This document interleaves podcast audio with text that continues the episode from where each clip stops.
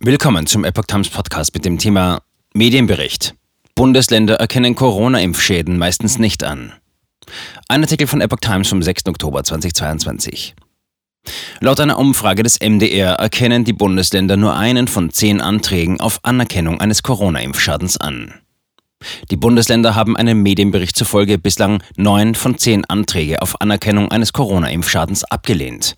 Von bundesweit 4.835 gestellten Anträgen wurden 963 abgelehnt und 134 anerkannt, wie der Mitteldeutsche Rundfunk MDR am Mittwoch in Leipzig mitteilte. Die Ergebnisse basieren auf einer Umfrage des MDR-Magazins Umschau bei den zuständigen Versorgungsämtern aller 16 Bundesländer. Die meisten Verfahren sind derzeit noch in Bearbeitung. 14 Prozent aller Anträge wurden dem Bericht zufolge in Sachsen, Sachsen-Anhalt und Thüringen gestellt. In Sachsen wurden nach Auskunft des zuständigen kommunalen Sozialverbandes 310 Anträge gestellt. Davon wurden 120 abgelehnt und 13 anerkannt. Die meisten Verfahren laufen aber noch. In Sachsen-Anhalt gibt es nach Angaben des zuständigen Landesverwaltungsamts 160 Anträge. Davon wurden 73 abgelehnt und lediglich vier bewilligt. 91 sind in Bearbeitung. In Thüringen wurden nach Auskunft des Sozialministeriums 21 der 198 gestellten Anträge abgelehnt und 11 anerkannt. 166 sind offen.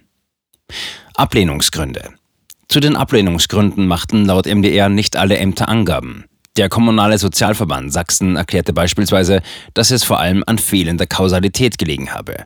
Eine Anerkennung des angezeigten Impfschadens ist zudem nicht automatisch mit einer finanziellen Entschädigung verbunden. Je nach Schweregrad des Impfschadens steht Geschädigten eine Grundrente von 164 bis 854 Euro pro Monat zu.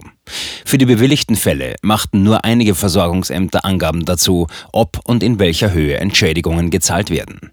Das Landesverwaltungsamt Sachsen-Anhalt teilte dem Sender mit, dass bei den bislang vier bewilligten Anträgen keine monatliche Rentenleistung gewährt worden sei. Impfgeschädigte in der Beweispflicht.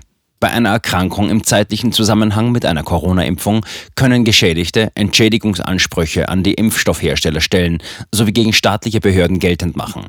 Dazu müssen die Geschädigten einen Antrag an das zuständige Versorgungsamt stellen.